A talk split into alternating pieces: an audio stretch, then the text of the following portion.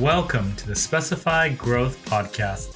I'm your host, Tats Nakagawa of Castagra Products. Each week, I talk to leaders and experts about how to overcome adversity, grow massive organizations, and how to create meaningful change in the building materials and construction industry. Today's guest is Liz Crowdham. She's a product management innovation expert in the coatings and building supply space. All right. So, Liz, thank you. Thank you for being on the show. Oh, thank you so much for having me. I'm excited to be here. Yeah. So, there's lots in your background I'm interested to asking a question about. But I noticed when you went to Rutgers that you studied Italian studies. So, what was there? You, you lived in Italy, did you? I did, yeah. So I did my junior year abroad in Italy through the Rutgers uh, Junior Year Abroad program.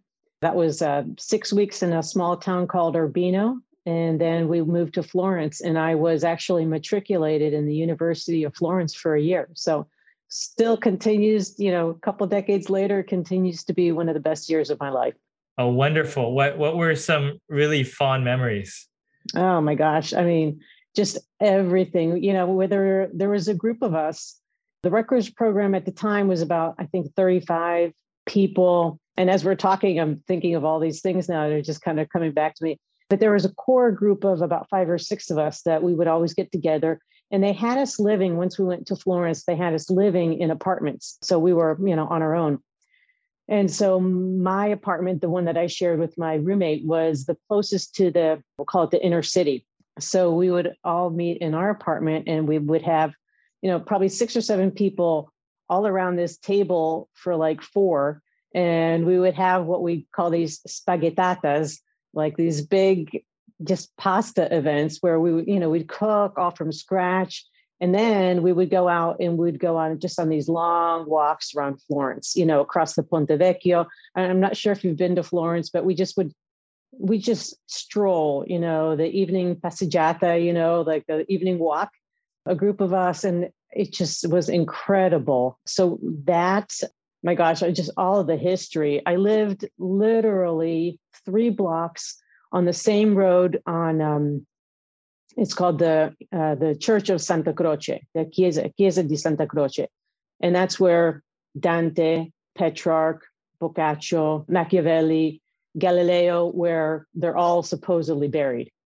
And I would remember walking around this, walking down this street and walking to that church and just thinking, wow, hundreds and hundreds of centuries have gone by, and all of the people that have walked here where I'm walking now, and just it was just such a such a blessing, such a wonderful experience. And then the, just the general culture and the language, it was it was outstanding. And then I went back I went back to that same church, went back to Florence. I guess it was three years ago on a visit with my father. And now you have to, you know, you have to pay to get in. Back then it was just, you know, you just walked in. It was an active church. I mean, it still is active, but now you have to pay to get in, wait in line, and and you know, just all of these things. It's just it's it's a little different now, but different world today. But boy, it was one of the best experiences. I highly recommend anybody that has kids thinking about studying abroad, I would send them abroad for sure. Wonderful. One of your early experiences, I guess you were working for a company in New Jersey. You were international sales and marketing. How did you how did you get into that? So my first company was uh, William, what was called then William Zinsser and Company. And for those in the coatings industry, you'll recognize, you know, the Bullseye 123, BIN or Cover Stain. Those are the main products, the, you know, the flagship products. So I got into that because I was actually studying for my PhD in Italian literature at Rutgers at the time. And I did everything except for my dissertation. And, um, but I needed, I'll call it a real job. And I, I applied for this position uh, for international sales and marketing analyst and that was with uh, Zinsser, and I got the job. And from there, really, I never went back. I didn't finish my dissertation because I stayed in corporate America. Now that was the beginning of my of my formal corporate career, and I was doing international sales and marketing for Zinsser. And I was man- I eventually uh, got promoted to sales manager, and I was managing sales and distribution and training everything in Latin America and Italy. Yeah, I mean, I mean, so you're you're with this coatings business, and I mean, did it come naturally to you? Was there learning curve? Like, what your, was your experience like those uh, early years? Oh my gosh, it was totally not natural for me. When I think back, I had to make, I had to really, I didn't know what a primer was. I mean, and that was my job was selling paint primers.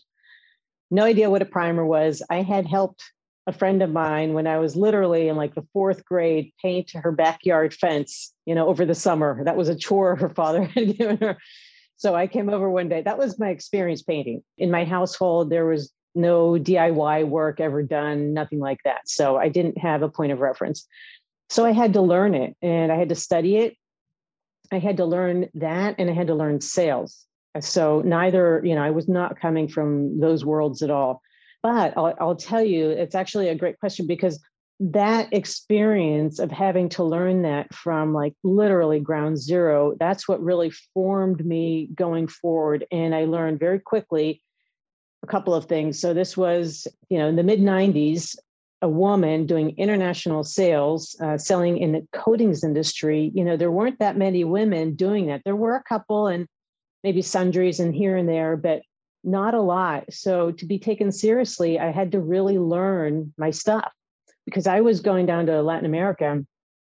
I was doing product presentations and then I would do training to people, to men who had been, you know, doing this work for 40 years. And I just knew what they were thinking, you know, who's this, you know, young woman? And I was, you know, very young. And I, who is this young woman coming up here telling me how to do my job and what products to use? But the way I got around that was, you know, I really learned, I became very technical, and that served me over the long term, learned my products inside and out. And I also brought forward this concept of, okay, we're elevating the coatings. What there's nothing wrong with what you're doing, but we have other options here. And we were bringing innovation down. At the time, products like Bullseye 123, which was um, the first universal interior exterior water based product in the market, that didn't exist really down there. Certainly not that quality. BIN, shellac based primer, wasn't down there. And the problem solving that these products could could offer was incredible. Permawhite, I don't know if you're familiar with Permawhite, mold and mildew proof bathroom paint. At the time was bathroom paint. Gosh, that did not exist. So I was bringing this new technology, which really gave credibility. We did a lot of testing and sampling, free sampling, and gave really gave you know the that customer base an opportunity to try it for themselves. But that was the start, and there was you know there were challenges along the way with being a young woman coming down and and presenting to audiences of all men. But you know, like anything, you you you work to overcome them, and uh, and I think I did. I had no other choice. it's amazing what happens when you have no other choice. Yes, it really is. Yeah. So I noticed that you know from from the coating area, you've branched out and done marketing and branding and other areas as well, including what sort of stands out to me is a, a toy company. How how was that?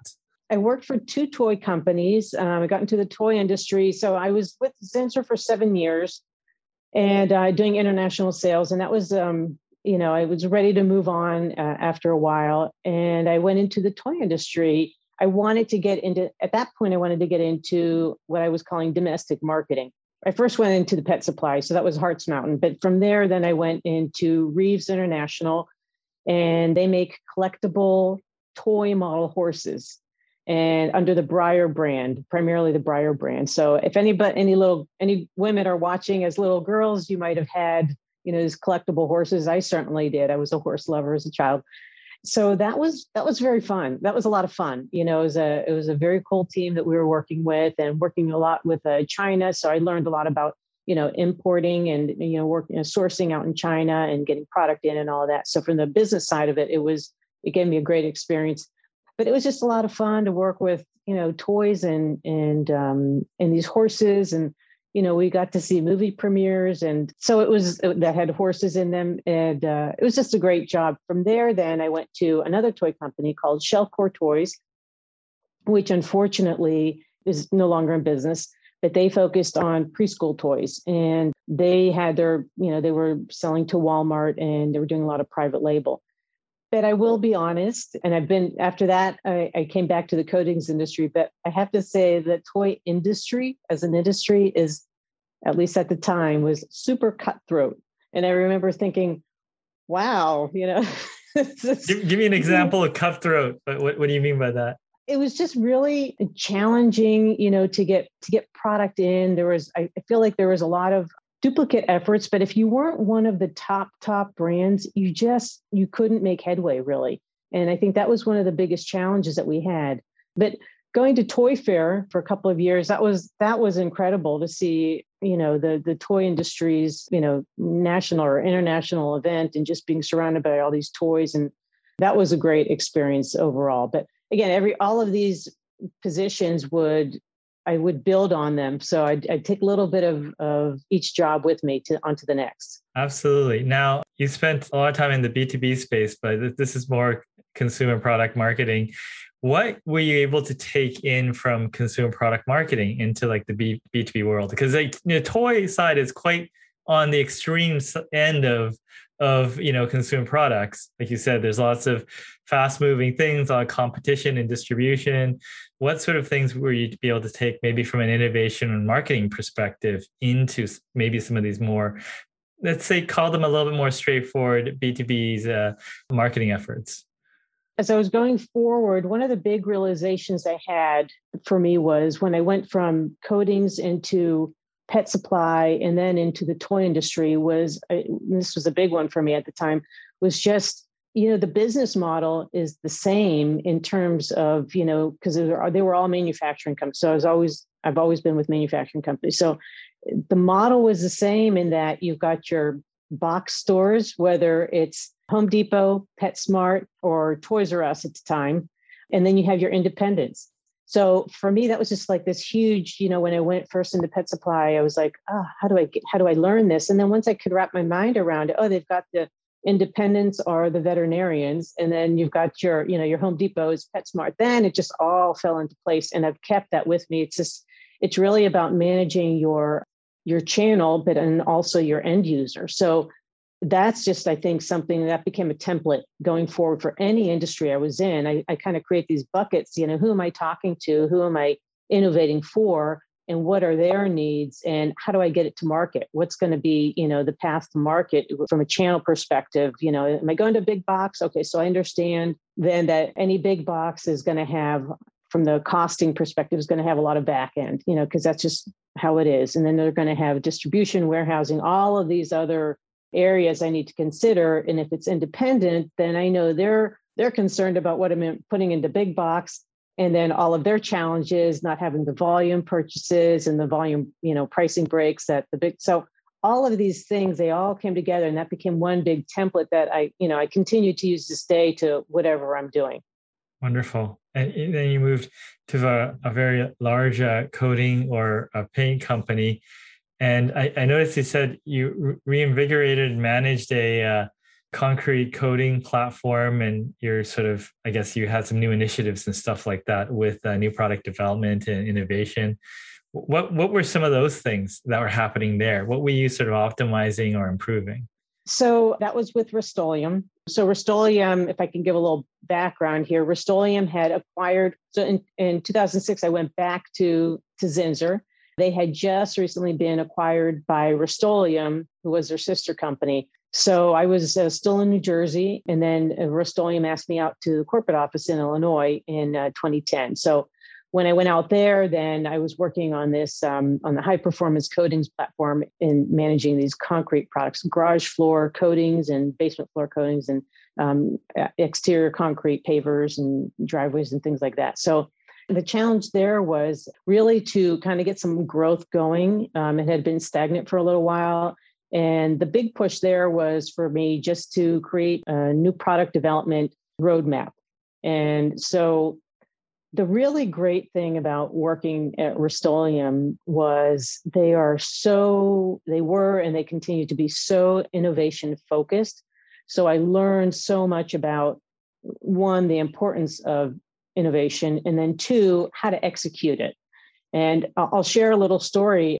Back in, if you remember the Great Recession, everything is now the Great something or other, but the Great Recession of 2008 and into 2009. So end of 2009, I was still here in, in New Jersey, and we had uh, I think it was the VP of Sales and Marketing come out and the um, uh, Director of Sales come out at the time, and they were talking to us. We were having our own brand planning session, uh, Zinsser Brands, and they came out to give us, you know, the talk and everything. We had not yet merged formally with Rust-Oleum. We're still in the process of doing it.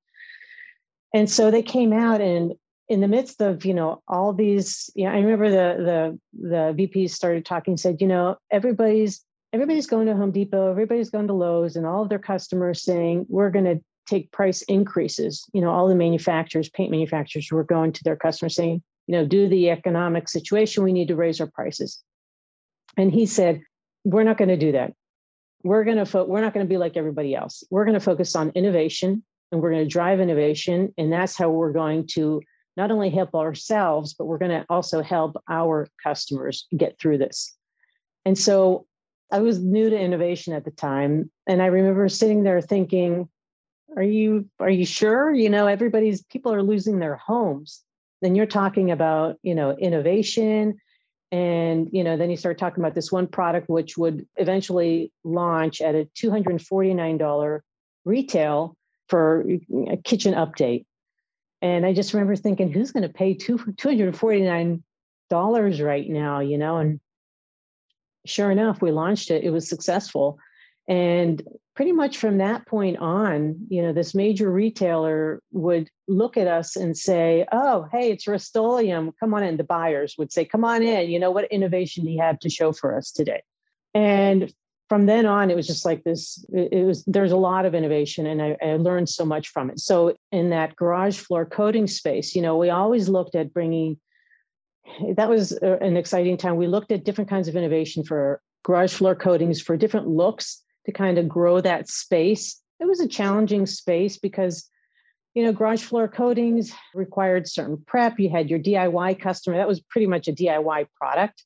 Yet you could have, you know, some challenges with DIYers and the prep and things like that. But we really wanted to expand it and come out with different looks. So we we worked on that on a metallic look, which was it was ultimately stopped literally at the at the last minute because uh, this is one of these, um, you know, one of these, uh, I'm not going to say a failure, but it was one of these innovations that went almost to the point of launch, but then we had to pull back. We had created this, this really cool looking metallic garage floor coating. And it went through the entire process. You know, we, we made it, um, it was on stability and literally we had raw materials coming in like the next day and we were going to make it the day after that and I get a call from R&D saying their bench sample failed stability like right then and there. And I was just like what?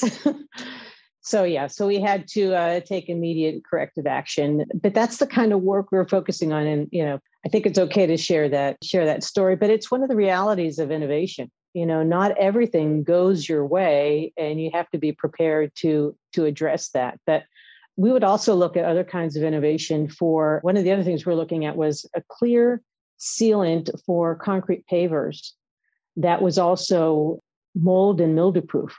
So for example, when you're you know you're protecting your pavers and certain parts of the of the country have more moisture than others and you've got pavers in the in the shade and then they get that um, the mold growing on there and the different algae i should say algae we were looking for a product that would be able to kill that algae before it would you know form and grow on there. So all of these different kinds of you know products for concrete coatings this is the kind of work that we were doing. And then when we're looking at that it, we didn't want it to be you know the challenges of coming up with a product like that.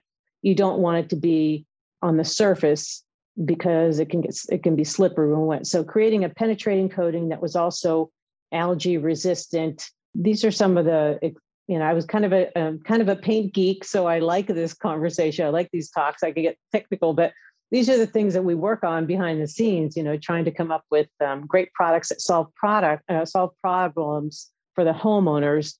And then on the other side, then there's work that we would do for the professional side as well that you know, in just rough sense way back, what was kind of the ratio of things that came from outside like you know customers wanting things and roughly what were kind of dreamed up on the inside?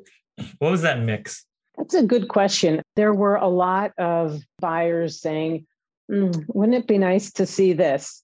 And you, and you have to act on that then there were other products that would come forward that we would sit in our innovation brainstorming sessions and say okay how can we solve problems for for the pro for example so i would i would probably say the pro products were more of us thinking really truly problem solving and the diy products mm. you know a lot of them came from you know the big box buyers uh, saying you know I'm, I'm being asked for this or from wherever their intelligence came you know they would ask us for something. And, and sometimes those products were successful sometimes they weren't.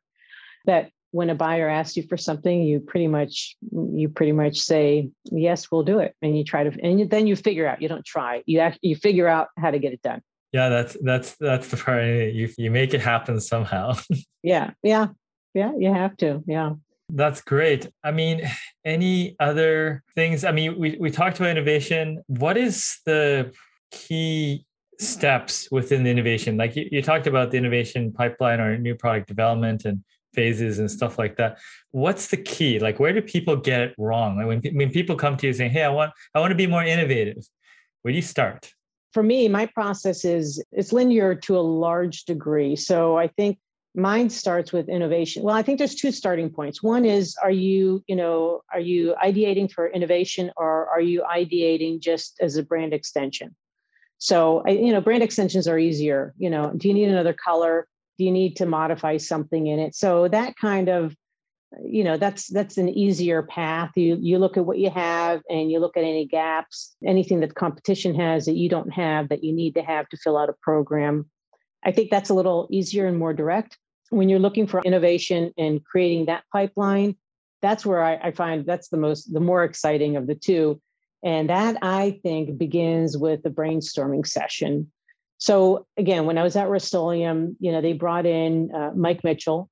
He's a guru for innovation and ideation and, and so much more. But he came in and he gave us innovation training, brainstorming and ideation training sessions. And so I learned a lot from him. But one of the things that I that I carry with me all the time now is that concept of brainstorming and bringing in diversity, diverse thinkers to, to that brainstorming session. So for me, it starts with the brainstorming. And if I'll, again, I'll, I'll just go back to the a example. So if I were brainstorming for a new product, we talked about DIY. So let's talk about brainstorming for a, a professional end user product.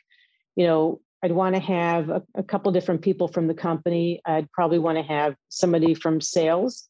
I'd want to have somebody from manufacturing, somebody from R&D, and then I'd also want to have somebody that has nothing to do um, with those, but has DIY experience. Again, just internal, but still some experience. And then I'd want to bring in a contractor or two, somebody who's trusted. And you know, they sign a confidentiality agreement because otherwise, if we're just brainstorming in a bubble, you know, it, it, you you don't want to find out after you've gone through all these measures that have a contractor or two say, well, that's real nice, but we can't use it because of X for me, innovating for a professional end user, I think a lot of times is about problem solving. It's about how can we give them a relevant product that they need, but how can we help them also do their job more effectively and more quickly?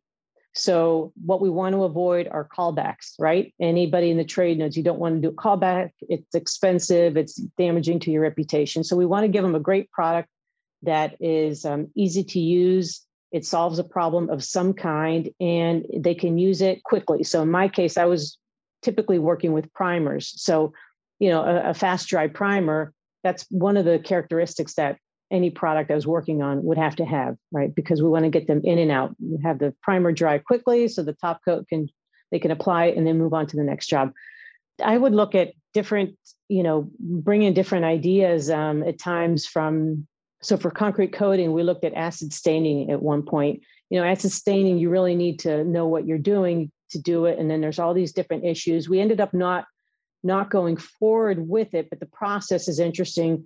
You know, I remember going to the world of concrete one year and sitting in on a couple of these uh, seminars where you had these these guys uh, that are doing acid staining and they're just making these really beautiful designs in concrete floors. I don't know if you've been to any of these seminars, but you know they're really amazing. And so taking that, you know, all of that information, and then it's like a, this, it's almost like this funnel, right? You've taken all of this different inspiration from parallel industries, if you will, and then bring it down and then see how you can, you know, I shouldn't say this out loud, but I always kind of say kind of dumb it down, right? So bring it down to if I if I can't be up here because that's not who my end user is, and that's not my price point or my installation, what can we take from that and then make it work for my end user right? And Simplicity, make it within right? my price point. Yeah Simplicity. yeah, yeah.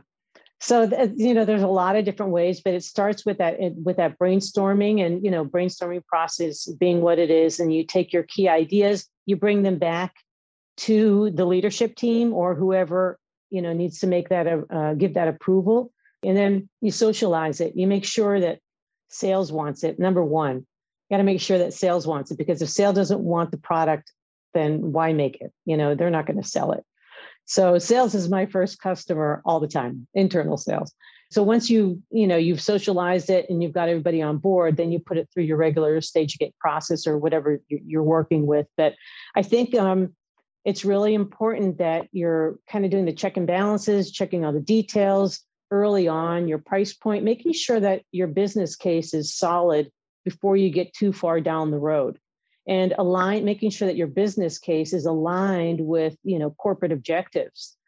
Because if you're going off over here but the company is over here then you know there's a there's a major disconnect and that's just been a waste of time and money and resources for the company and it's it's just not good for anybody. So i think a lot of the success of any new product development or going through the process is going to be is it aligned with what the greater organization wants to do? Is it supporting profitability? Is it supporting those margins where we need to be at? And then, you know, that what's the stretch? Can you hit that stretch profitability goal as, as well? If you can hit all that comfortably, then you know you can go forward and then come out and be successful. And, and that's kind of in a nutshell, you know, but um, I think that's that's kind of the meat of the product development process. Then you have all of your inner the development conversations and the development work with your cross-functional teams. Com- great communication. It has to be there because if you're not communicating and everybody doesn't understand what the needs are you know r&d needs to know exactly what that product needs to look like or the engineering team depending on what you know kind of company what kind of product you're making.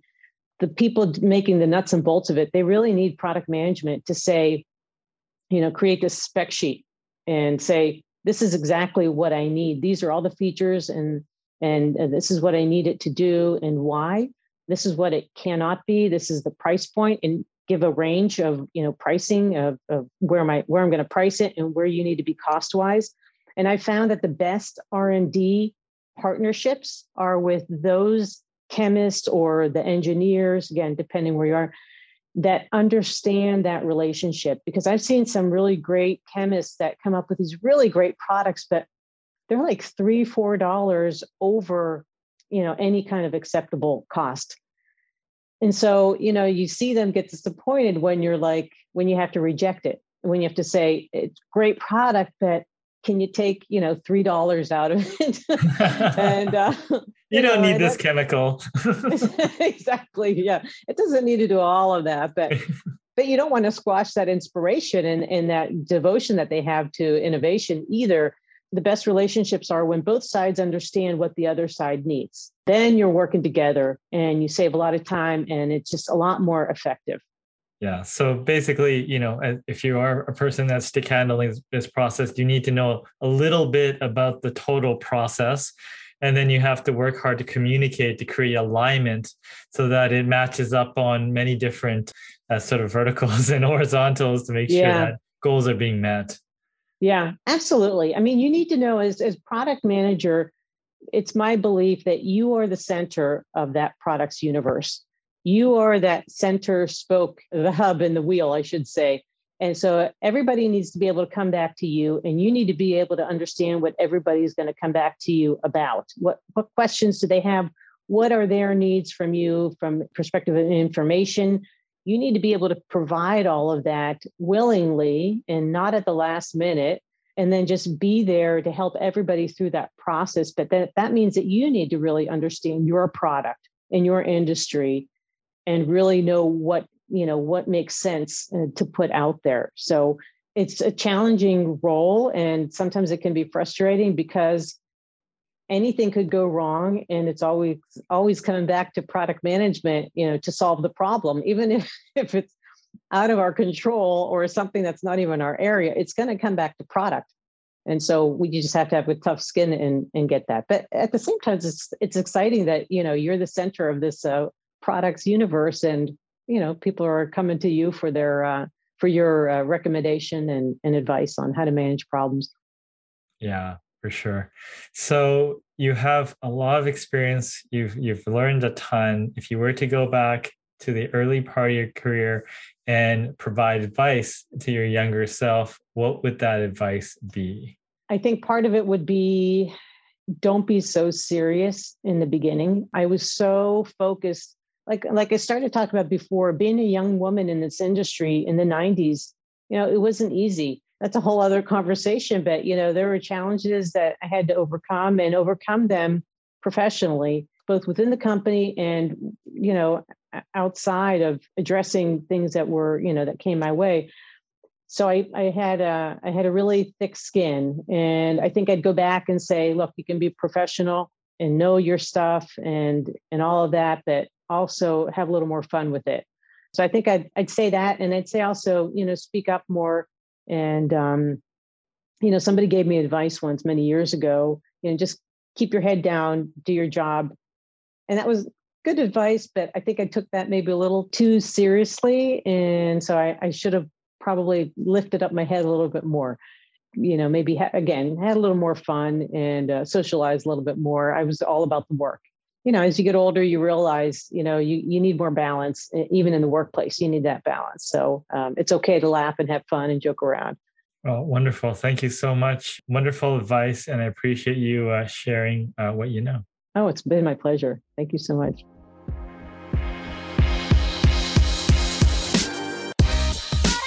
Thank you for listening to the Specified Growth podcast today.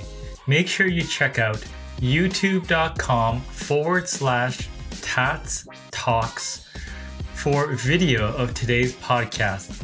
Hit the subscribe button for upcoming episodes.